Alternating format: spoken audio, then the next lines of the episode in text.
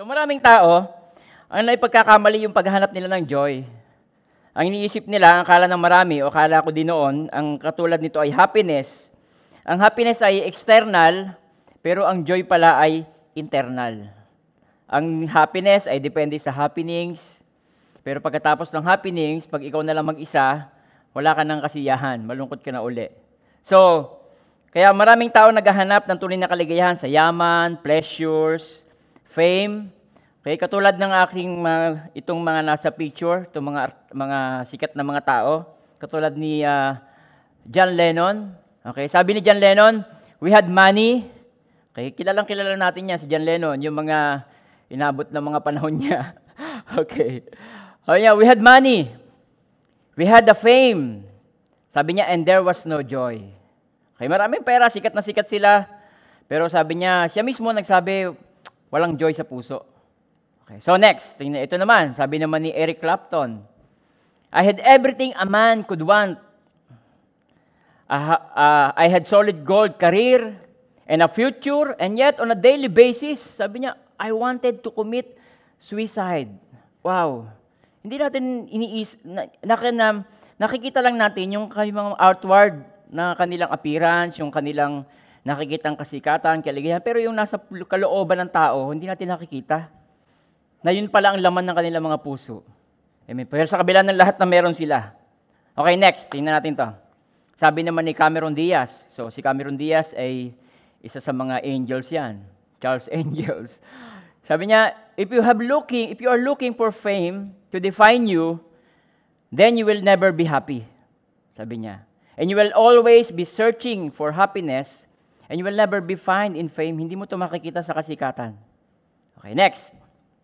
Sabi naman ni uh, Morissette, sabi niya, I thought that all all be helped and healed and suit by fame. So marami siyang uh, dalahin sa puso, siguro kulang siya ng attention, kulang siya ng love.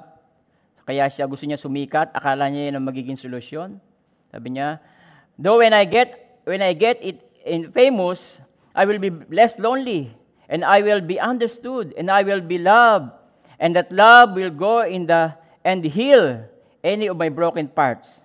So hindi pala din yung kasikatan ang magpapagaling. Wala din siyang kasayahan sa kanyang puso. Amen po.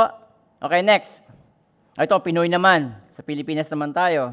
Nung hindi pa Christian si Hayden ko, sabi niya, money was very easy. I was getting more popular.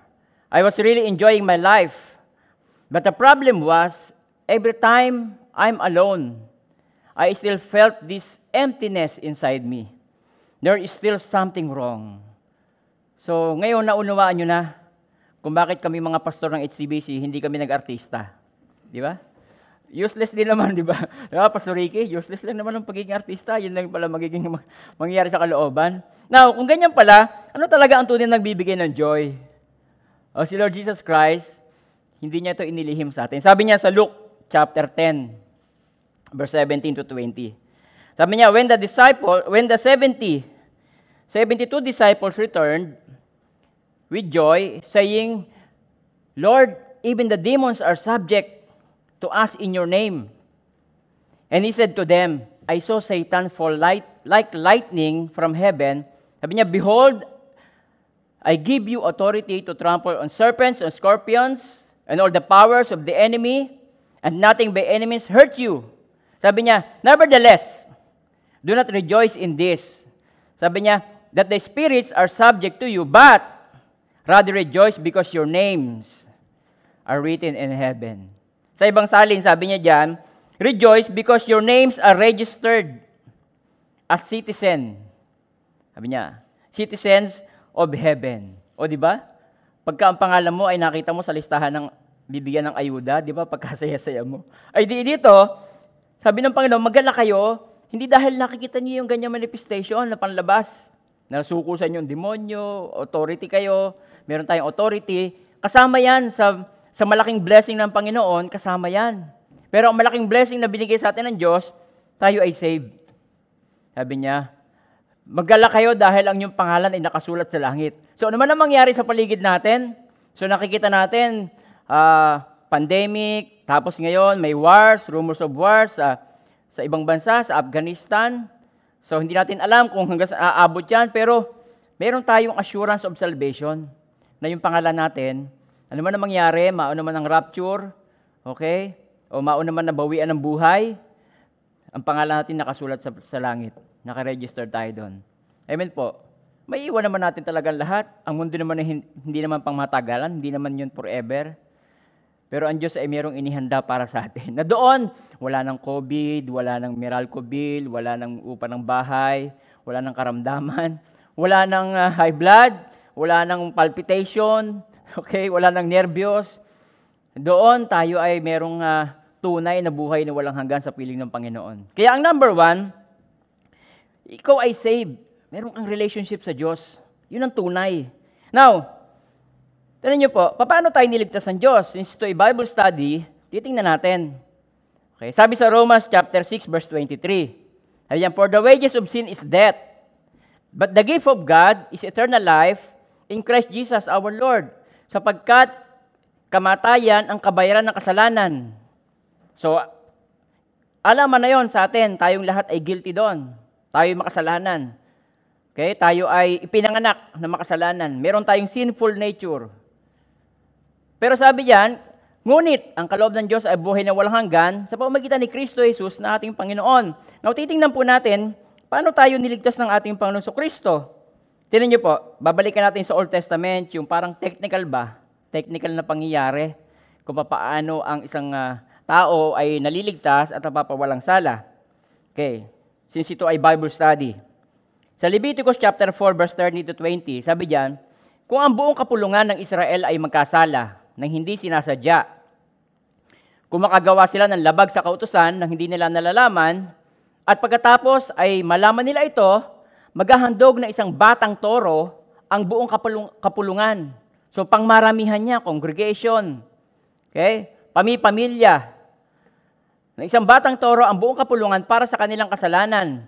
Dadalhin nila ito sa harap ng toldang tipanan, ipapatong na matanda ang kanyang kamay sa ulo ng toro, at papatayin nila ito sa harap ko. Kukuha ng kaunting dugo ang punong sasordote, ang high priest. Dadalhin ito sa toldang tipanan.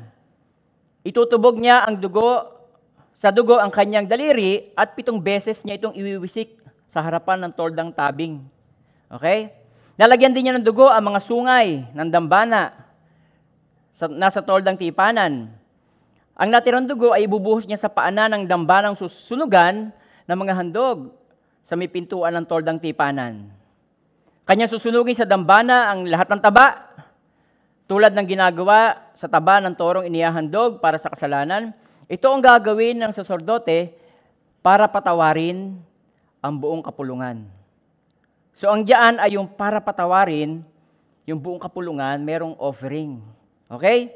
So sa Leviticus chapter 4, verse 22 to 26. Okay. Sabi niya, ito naman, pang isang tao naman to, pang personal naman. Kung ang isang pinuno, so kanina, pangkalahatan, ito naman, individual. Kung ang isang leader o pinuno ay magkasala ng hindi niya sinasadya dahil sa nakagawa siya ng isang bagay na ipinagbabawal ni Yahweh, at nalaman niya ito pagkaraan, bagahadog siya ng isang lalaking kambing na walang kapintasan. Kailangan perfect. Sabi nga ni Pastor Jesse, lagi ko naalala, yung hindi yung pagkatapos lamang magtae, na nangyangatal pa yung uh, kambing o yung tupa dahil katatapos lang magtae. Hindi yon dapat. Bawal din ang bulag na tupa, uh, pingkaw, may sugat. Kailangan walang kapintasan. Ipapatong niya sa ulo ng kambing ang kanyang kamay at papatayin niya ito sa harapan ko. Sa dakong pinagpapatayan ng handog na susunugin para sa kasalanan. Kukuha ng dugo ang sasordote at sa pamagitan ng kanyang daliri, Papahiran niya ng mga sungay ng dambanang sunugan at ng, ng mga handog. Ang natirang dugo, ibubuhos niya sa paanan ng dambana. Dadalhin niya sa dambana ang lahat ng taba at susunugin gaya ng taba ng handog pangkapayapaan. Ito ang gagawin ng saserdote para matubos ang kasalanan ng pinuno at siya'y patatawarin. So, yun ay Old Testament. Sa New Testament, si Lord Jesus Christ as sin offering natin. Okay, nung siya nagkatawang tao, siya nakita ni John the Baptist nung siya ay papu- naglalakad papunta sa Ilog Jordan. Sabi sa John chapter 1 verse 29, sabi diyan, kinabukasan, nakita ni Juan si Jesus na lumalapit sa kanya. Sabi niya, narito ang kordero ng Diyos na nag-aalis ng kasalanan ng sanlibutan. Amen. Siya yung kordero, inihandog. So, si Lord Jesus Christ ay perfect. Siya ay qualified. Siya ay sinless. Nung siya nakatawang tao at meron siya mga disciples na nakasama niya, nagpatunay sila na si Lord Jesus Christ talaga ay walang kasalanan. Tingnan niyo po, sabi ni Peter na nakasama ni Lord Jesus Christ sa 1 Peter chapter 3 verse 18. Sabi niya, so for, for Christ also suffered once for sins the just for the unjust. Okay? That he might bring us to God, being put to death in the flesh, but made alive by the Spirit. Sa Tagalog, sapagkat si Kristo namatay para sa inyo, namatay siya dahil sa kasalanan ng lahat, ang walang kasalanan. So nakita nila si Lord nung siya nagkatawang tao na, sabi niya, sabi ni, ni John, di ba? Na ang the Word become flesh and dwelt among us. We beheld His glory. Nakita namin ang kanyang pamumuhay. Sabi niya, full of grace and truth. Okay. Sabi naman ni Judas na nagka, nagkanuno sa kanya, nakasakasama niya nila sa ministry, nung siya pinagkanuno niya si Lord, nagkaroon siya ng pagsisisi sa puso niya. Sabi niya, nagkasala ako. Ipinagkanulo ko ang taong walang sala. So na ibinabalik niya yung pera, sabi ng mga sacerdote, wala, anong pakialam namin? Bahala ka. Sagot nila. Pero, siya mismo, sinabi niya, yung isang, si Judas Iscariot na nagkanulo sa kanya, sabi niya, pinagkanuno ko ang taong walang kasalanan. Si Apostle Paul, sabi naman ni Apostle Paul, For he, he made himself who knew no sin, to be sin for us. For he made him who knew no sin, to be sin for us, that we might become the righteousness of God. Sa Tagalog, hindi nagkasala si Kristo. Ngunit dahil sa atin, siya ibinilang na makasalanan upang makapag-isa tayo sa Kanya sa harap, at mapabanal sa harapan ng Diyos sa pamagitan niya. So, nagpapatunay ang mga tao na yan na si Lord ay walang kasalanan. Si John, sabi ni John, 1 John chapter 3 verse 5. Kaya nalalaman ninyong naparito si Kristo upang pawiin ang mga ating mga kasalanan, siya ay walang kasalanan. Amen. Kung si Lord Jesus Christ ay walang sala, sure, sigurado tayo na nabayaran niya tayo sa ating kasalanan. Amen po? Kaya sabi sa Bible, di ba, yung sineshare lagi sa atin lagi ni Pastor Jesse sa Romans chapter 8 verse 1, hindi nahahatulang maparusahan ang mga nakipag-isa kay Kristo. Okay? Kaya nga, hindi nahahatulang maparusahan ang mga nakipag-isa kay Kristo. Bakit hindi tayo hahatulan? Bakit tayo ay may assurance, tayo ay saved? Dahil si Jesus Christ, hinatulan na dahil sa ating mga kasalanan. Amen, mga kapatid. Kung ako ay halimbawa, meron akong utang. Okay, 5 million pesos ang aking utang. Tapos pandemic, walang kang trabaho. Tanggal sa trabaho. Tapos eto, di ba? Pag nakikita mo yung, halimbawa, nagkautang ako kay Brother Jerry, 5 million. So, mangyayari, ako tuloy, edi iiwas. Pag nakikita ko siya, edi ako iiwas dahil ako ay mayroong guilt sa puso ko, may utang ako sa kanya. Wala naman akong kaya magbayad. Di ba? Ganon tayo, di ba? Pagka nasa salubong natin yung pinag-uutangan natin, tamang iwas din tayo. Tapos eh, pag may utang ka na sa tindahan, sa ibang tindahan ka na bibili. dahil takot ka masingil. Pero eto, nasa lubong ni, ni Brother Jerry, si Ate Rona. Sabi ni Brother Jerry, ni Brother Jerry, Ate Rona, nakita mo ba si Pastor Sam? Sabi niya, bakit? Yun ay may utang sa akin, 5 million. Ah, pakalaki naman nun. Eh, hindi makakabayad sa iyo, wala trabaho. Oo nga eh. Eh, si Ate Rona, eh, merong mabait na puso. Okay, ganito na lang. Ito, oh, bigyan kita, 10 million. Oh, 10 million pesos. Bayad na. O, di ba? Ngayon, pag nakita ba ako ni Brother Jerry, sisingilin pa niya ako? Hindi na. Bakit? May nagbayad na eh. Di ba? So, pag nakita kami ni Brother Jerry, meron pa ba akong guilt sa puso? Wala na. Kasi fully paid. Sobra-sobra pa yung bayad. Amen. Kaya sabi sa Bible, kaya nga, hindi nahahatulang maparusahan ang mga nakapag-isa kay Kristo. Kaya tingnan niyo po sa Romans chapter 5, verse 9. Tingnan niyo, at ngayong napawalang sala na tayo, sa pamamagitan ng kanyang dugo, tiyak. Sabihin niyo nga salitang tiyak. Tiyak na maliligtas tayo sa puot ng Diyos sa pamamagitan niya. Kaya pag alam mo yon, meron na tayong joy sa puso. Na alam mo na meron tayong security sa Panginoon. Yung guilt and condemnation, wala na sa puso natin. Dahil meron tayong assurance. Dahil si Lord Jesus, kung gano'n ko siguro na si Lord Jesus Christ ay namatay sa krus at dumanak ang kanyang dugo, gano'n din kasiguro na bayad ang ating sala. Amen. Kaya sabi ni Lord Jesus Christ, okay magalak, hindi dahil sa suko sa inyo mga demonyo, kundi dahil nakaregistered kayo as citizen of heaven. Nandun ang pangalan nyo. Amen? So number two, good relationship to others. Nagdudulot ng joy sa puso talaga natin yung meron kang good relationship to others. Pero pag wala kang, meron kang sirang relationship, ramdam na ramdam mo. Halimbawa, meron kang katampuhan sa church. Sunday, papasok ka. Diba? Nakita mo siya doon. Di ba, minsan may ramdam mo kagad kabigatan mo sa puso. Tapos nagpe-praise and worship kayo, eh, nasa harap mo, sa harap mo, na nagsabi ng hindi maganda sa iyo, chinismis ka, sira ang relationship niya, di ba? affected ang iyong affected ang iyong praise and worship? Wala kang joy? Amen, mga kapatid. Tingnan niyo po, sa Philippians chapter 2, verse 1 to 5. Sabi ni Apostle Paul, sabi niya, Nagbibigay ba sa inyo ng kasiglahan ang buhay na kaugnay kay Kristo? Naaliw ba kayo ng kanyang pag-ibig? May pagkakaisa ba kayo sa Espiritu Santo? Okay, una, yan ay relationship sa Diyos. Okay? Kayo ba yung may nadaramang hangarin tumulong sa iba? Sabi niya, kung gayon, lubusin niyo ang aking kagalakan. Sabi niya, maghari sa inyo ang pagkakasundo. So, importante yung good relationship para magkaroon tayo ng joy. Sabi niya, fulfill my joy. Sabi niya, magkaroon kayo ng, lubusin ninyo aking kagalakan, maghari sa inyo ang pagkakasundo, magbuklod kayo ng isang pag-ibig, at mag-iisa kayo sa puso't diwa. Amen. Tuloy natin. Huwag kayong gagawa ng anumang bagay dahil lamang sa hangad ninyong matanyag. So, sinare niya sa atin ni Pastor Jesse, yung mga nagkokos ng uh, yung disunity na yan, yung envy na yan, yung pride na nagkokos sa atin ng pagkawala ng joy, yun ay because of relationship na nasisira. Walang joy. Amen. Tama ang Panginoon sa Kristo, sabi niya, yung pinakamahalagang utos sa lahat, ibigay mo ang Diyos ng buong puso, kaluluwa at buong pag-isip at lakas, then ibigay mo yung kapwa gaya ng pag-ibig mo sa iyong sarili. Ibig sabihin nun, yung relationship, pinakamahalaga sa lahat.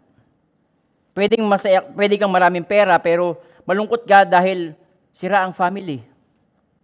Meron kayong tampuhan ng, uh, ng nanay mo o ng kapatid mo.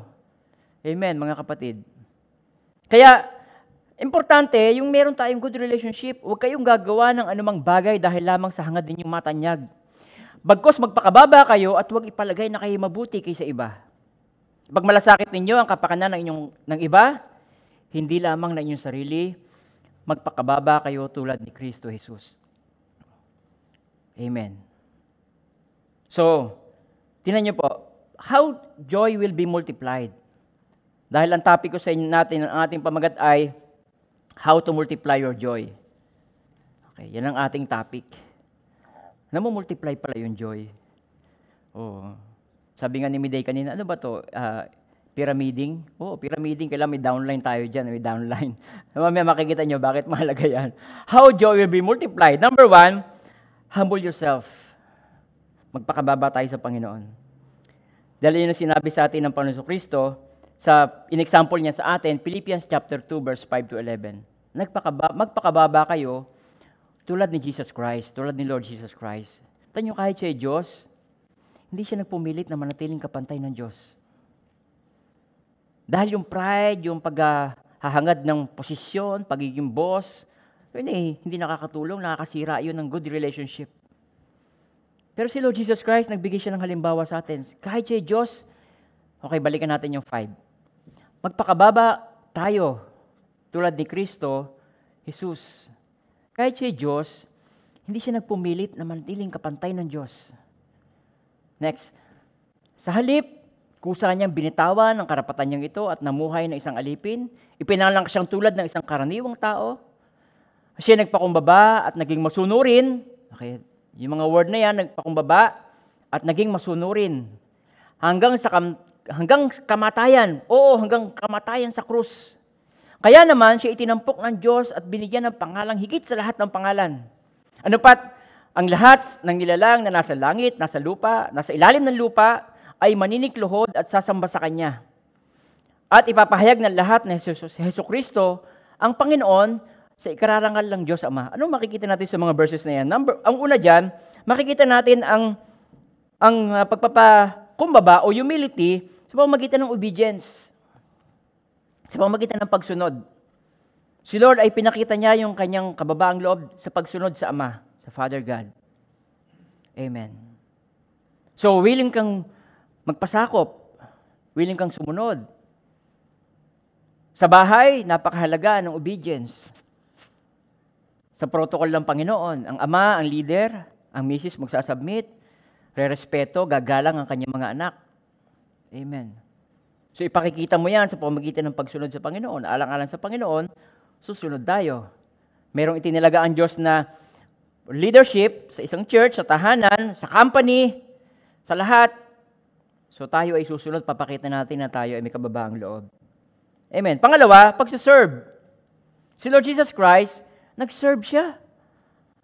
Okay? Hinugasan niya pa kanya ng kanyang mga alagad. Siya ay uh, uh, nagkatawang tao. Pwede siyang maabala.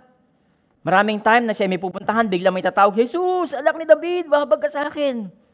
May pupuntahan siya, bigla siyang titigil, willing si Lord maabala. Alam nyo, nakakatuwa sa Panginoon,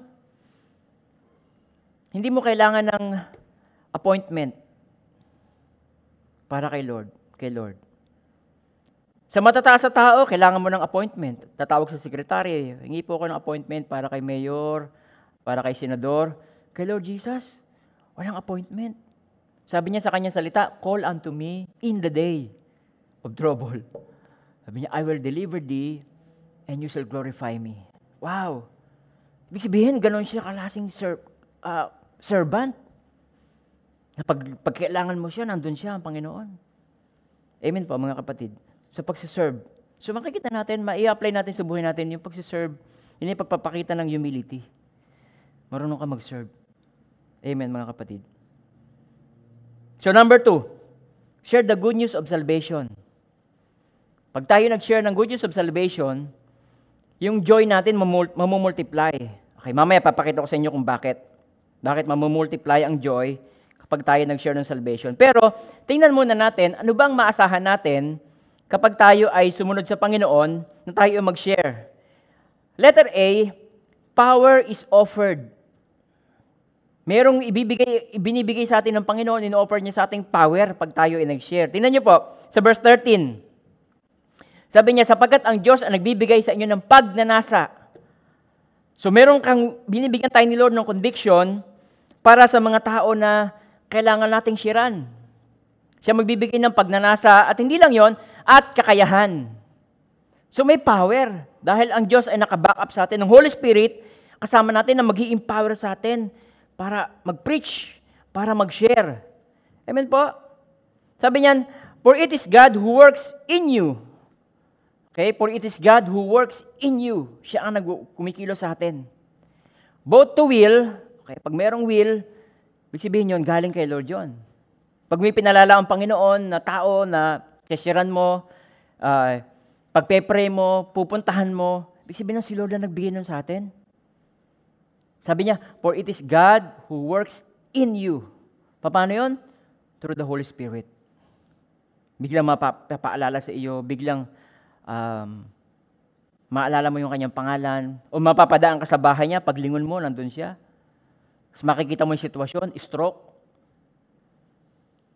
Tapos eh, pag dumiretso ka pa din, parang wala kang peace na hindi mo siya binabalikan, pinagpe-pray, shesheran. Amen po. Naranasan po ba natin yun? Yung mga time nararanasan ko yung balik eh, balik. Balik. Naka-face mask lang. Face mask. Tapos social distancing. Papatanggapin sa Panginoon. Ipagpe-pray mo. May mga time na ganun. Yun eh, for it is God who works in you both to will and to do, yung to will and to do, yung empowerment ng Panginoon, i-strengthen niya tayo, bibigyan niya tayo ng, ng Word of God. Tingnan niyo po, sa Matthew chapter 10, verse 19 to 20. Okay. Sabi niya, but when the, but when they deliver you up, do not worry about how or what you should speak. Ito ang nagiging uh, fear natin, di ba? Paano ko kaya magsisimula mag-share? Paano kaya maging introduction? Paano ko kaya patatanggapin? Saan ko kaya sisimulan? Di ba? Ay, wag na nga lang, baka ako i-reject. Sabi niya, but when they deliver you up, do not worry about how or what you should speak, for it, it, it will be given to you in that hour. Ang tinatandaan ko lagi dyan yung, it will be given to you in that hour. Pag nandun ka na, sabi niya, ibibigay yan sa atin ng Diyos what you should speak. Amen. For it is for it is not you who speak, but the Spirit of your Father who speaks in you. Wow, di ba? Meron kang assurance na igaguide ka ng Panginoon sa pag-share. Hindi sarili natin, kundi yung ibinigay sa atin ang kikilos. Sabi yan, for God, for, for God who works in you, okay, both to will and to do, according to His good pleasure. Amen. So, pangalawa, yung letter B. Meron namang reward ang Panginoon eh. Kapag tayo nag-humble down, tayo sumunod sa Panginoon, tayo nag-serve as a servant, eh, tawagin ka servant, eh ano? Okay? Kahit na hindi ka tawagin boss o leader, hindi yun eh. Alam nyo, si Lord Jesus Christ naman, hindi naman niya inilihim sa atin, actually, ipinahayag talaga niya sa atin ang susi eh. Sabi niya, if you want to be great in God's kingdom, sabi ni Lord, learn to be the servant of all. Hindi yung learn to be the boss of all, to be the manager of all. Learn to be the servant of all. Pinakita niya na sa atin yun. And yet, marami pa rin tao, gustong-gusto nila, sila yung posisyon mataas, sila yung, uh, sila yung, uh, ito lang ang kumikilos sa kanila, daliri lang, gawin mo to, gawin mo to, gawin mo to, gawin mo to, gawin mo to. Amen po. Pero si Lord sabi niya, if you want to be great in God's kingdom, learn to be the servant of all. Amen. Why? Meron namang reward. Dadating naman ang time, itataas ka naman ng Panginoon. Si Lord naman ang magbibigay natin ng, ng ano, uh, tawag na promotion. Di ba? Sabi nga sa Bible, eh, ang promotion daw hindi nanggagaling sa east o tsaka sa west. Ang promotion daw nanggagaling sa Diyos. Amen po mga kapatid. Tingnan sa verse 9. Okay, ng Philippians 2. Siya yung ating example eh. Tingnan niyo po. After niyang ipakita na siya nagpakababa, okay, hinubad niya ang kanyang pagiging Diyos, namuhay ng alip, bilang alipin, nagsilbi sa mga tao. Pagkatapos noon, sabi niya, kaya naman, kaya therefore, sabi niya, therefore, after ipakita yung obedience ni Lord Jesus Christ, yung pagpapakita niya ng humility, after noon, therefore, God also has highly exalted him and gave him the name in which every, above every name. So, meron namang promotion. Pag tayo nagsiserve, hindi tayo nawawala ng dangal. Sa halip, paparangalan tayo ng Diyos. Amen. At yun ang pinakamasarap na parangal. Galing sa Panginoon. Hindi parangal ng tao, applause. Hmm, palakpakan sila. Kay, kaya yung mga artista kanina, palakpakan sila, pero deep inside, gusto mag-suicide, malungkot. Pero pag si Lord na nag-promote sa iyo, yung joy na yon nanggagaling sa puso yon. Pag pinakita natin yung humility na yon. Amen po mga kapatid. So merong reward tayo dyan. You will be exalted. God will exalt us. Si Lord ang magpo-promote sa atin. Amen. Now, ang nagdudulot ng Diyos sa langit ay ang mga tao na nagbabalik loob sa Diyos. Yun ang nakalagay sa Bible. Tingnan niyo po. Sa Luke chapter 15, verse 7. Okay. Yun ang nagdudulot. Pag nanalo ka sa, uh, pagka nakakaroon ka ng bagong bahay, minsan niya sasabihin ng mga naging, kasama namin, mga workers, sabi, meron kayang libu-libong anghel na magsasaya dyan. di ba? Yung bagong nga kotse, meron kayang libu-libong anghel na magsasaya dyan. Ito, nagbibigay ng kagalakan sa langit. Tinan niyo po. Sabi ni Lord Jesus Christ sa John chapter, uh, Luke chapter 15 verse 7, sinasabi ko sa inyo, magkakaroon ng higit na kagalakan sa langit. Dahil sa isang makasalanang nagsisi, tumalikod sa kanyang kasalanan. Kaysa siyam na siyam na matuwid na hindi nangangailangan magsisi. O di ba? Yung palang, yung palang makapag-share tayo ng isang tao, makapagbalik tayo ng isang tao sa Panginoon, magkakaroon to ng matinding kagalakan sa langit. Tingnan niyo po sa English. Sabi sa English, I, I say to you that likewise there will be more joy in heaven. More joy in heaven over one sinner who repents than over 99 just person who need no repentance. Pero pag meron kang na, nasira na isang kaluluwa tapos na-save, wow, masaya sa langit. At pag masaya sa langit, I'm sure nag-radiate yun sa atin. Binabalik ng Panginoon, pinaparamdam sa atin ng Diyos, yung joy na yon. Amen, meron kang joy. Mamaya makikita pa natin yan. First up, Luke chapter 15 verse 10. Likewise, I say to you, there is joy in the presence of the angels. So in the presence of angels, merong joy. At higit sa lahat, sino yung nagagalak ngayon? Hindi siyempre si Lord.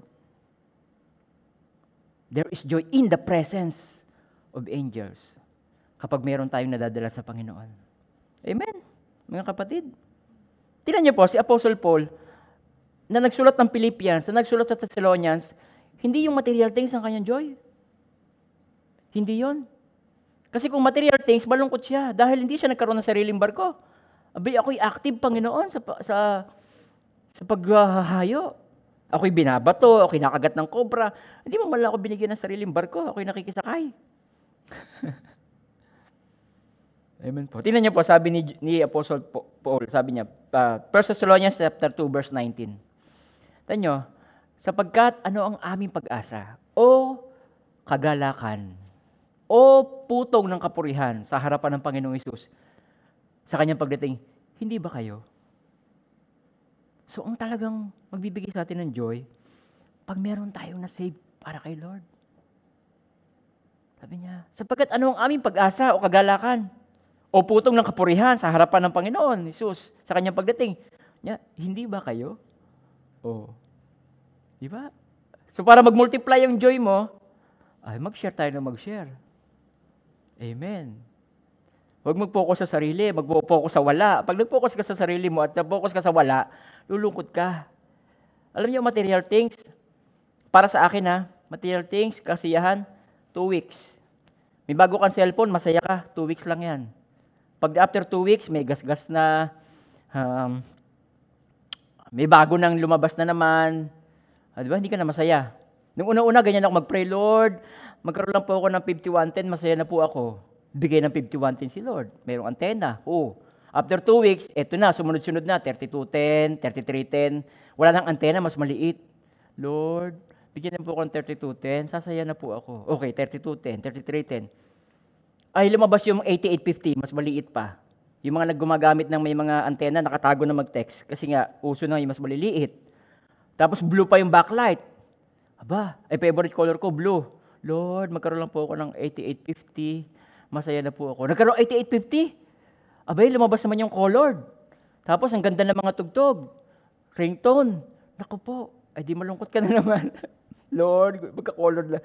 Lumabas ka-colored ka, lumabas naman yung may camera. Lumabas yung touchscreen. Pata, ang, ang RAM ay 512. Ngayon naman, 8 gig na labanan. Aba, two weeks. Amen. Pero, pag nakikita mo, yung mga taong nadala mo sa Panginoon, Hanggat buhay sila, yung joy sa puso nandun. Pag nakikita mo sila, oh, nasirang ko to, pumapasok sa church, wow, asaya-saya mo. Di ba? Every time na makikita mo sila. Na paano pa yung magmumultiply yon? Yung joy. Pag nakita mo, yung siniran mo, dala-dala niya na yung pamilya niya. Wow, di nag-multiply yung joy mo. Saya-saya mo na lalo. Hindi lang yun. Pag nakita mo yung pamilyang yon, may kasama na naman ibang pamilya. Aba, ay pagkasaya-saya mo na. Amen. Kaya how to multiply your joy? Humble down kay Lord, mag-serve, mag-share ng salvation, ayusin ang relationship sa kapwa. Mahirap mag-praise and worship. Yung katampuhan mo na sa harap mo. Tapos siya ay lundag na lundag.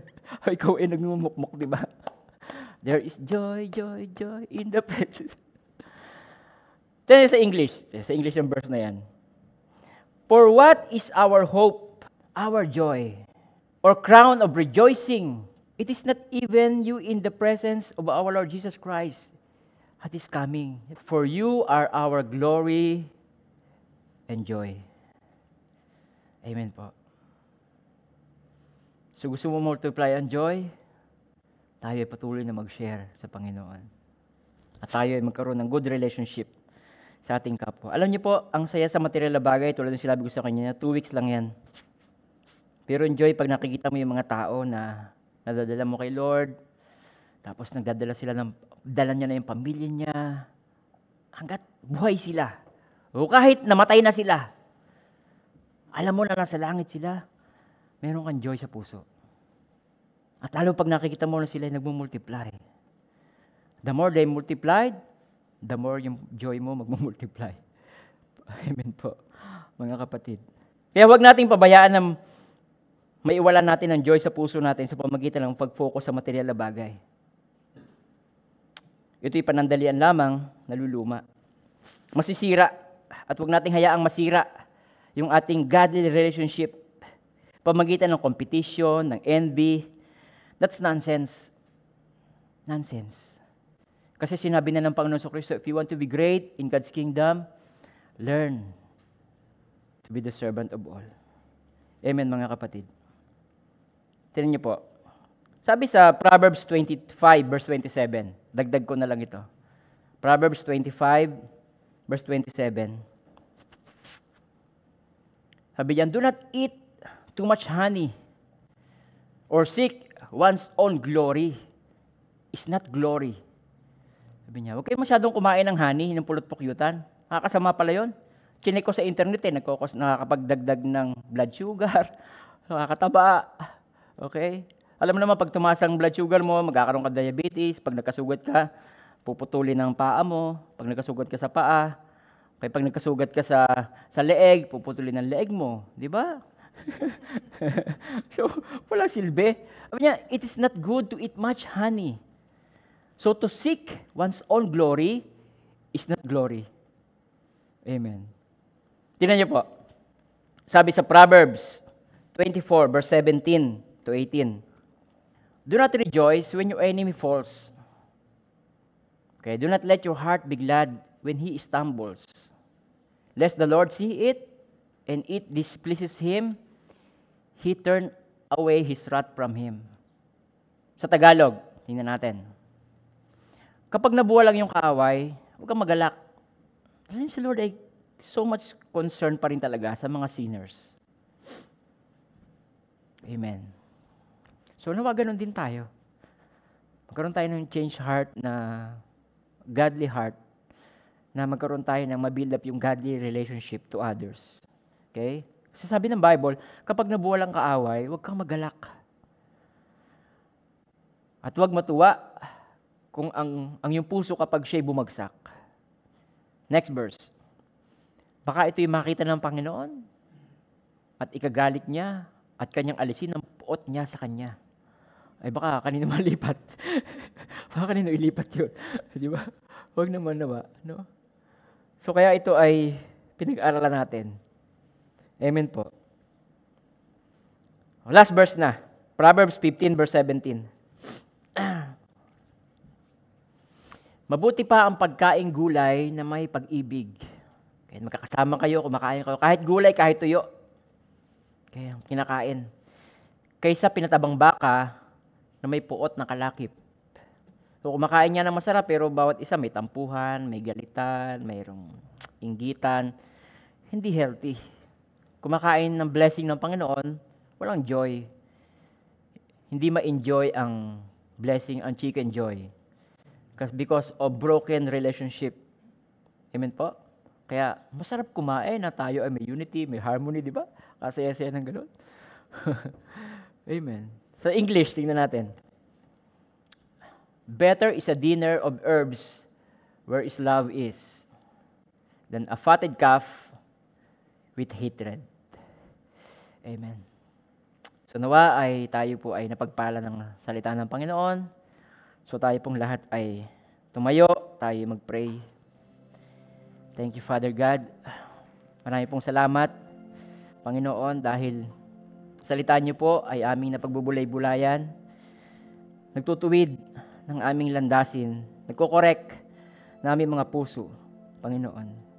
Papasalamat po kami, Lord, dahil kaang aming pangalan ay nakasulat sa aklat ng buhay, dahil sa iyong ginawa sa amin, Panginoon, kung papaano pong ang dugo mo ay tiyak na tumagas sa krus mula sa iyong mga, sa iyong mga katawan.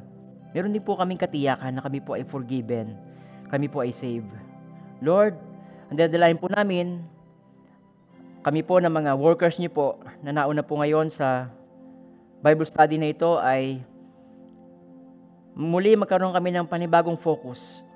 Hindi po sa material na bagay. Hindi po sa inggitan. Hindi po sa palamangan, Panginoon. Ang tuloy na magbibigay ng kaligayahan. Lord, ang tunay na magbibigay ng kaligayahan sa amin, Panginoon, ay tao na nadala namin sa, sa iyo at ang aming relationship sa bawat isa. Patawarin niyo po kami, Panginoon, sa aming pong mga naging ugali. Panginoon, patawarin niyo po kami sa pagmamataas. Patawarin niyo po sa inggitan, Panginoon, sa competition. Lord, sa umaga pong ito, kami po ay nagpapakumbaba. Tulungan niyo po kami at turuan kung paano po kayo ay namuhay bilang isang servant, ganun din po nawa ang mangyari po sa amin, Panginoon. Maraming salamat po, Lord. Pinupuri po namin kayo. At salamat po sa kapatawaran ng aming kasalanan at sa panibagong pagkakataon na kami po ay mamuhay ng ayon sa iyong kalooban. Thank you, Father. Thank you, Holy Spirit. Thank you, Lord Jesus. In Jesus' name, Amen. Amen.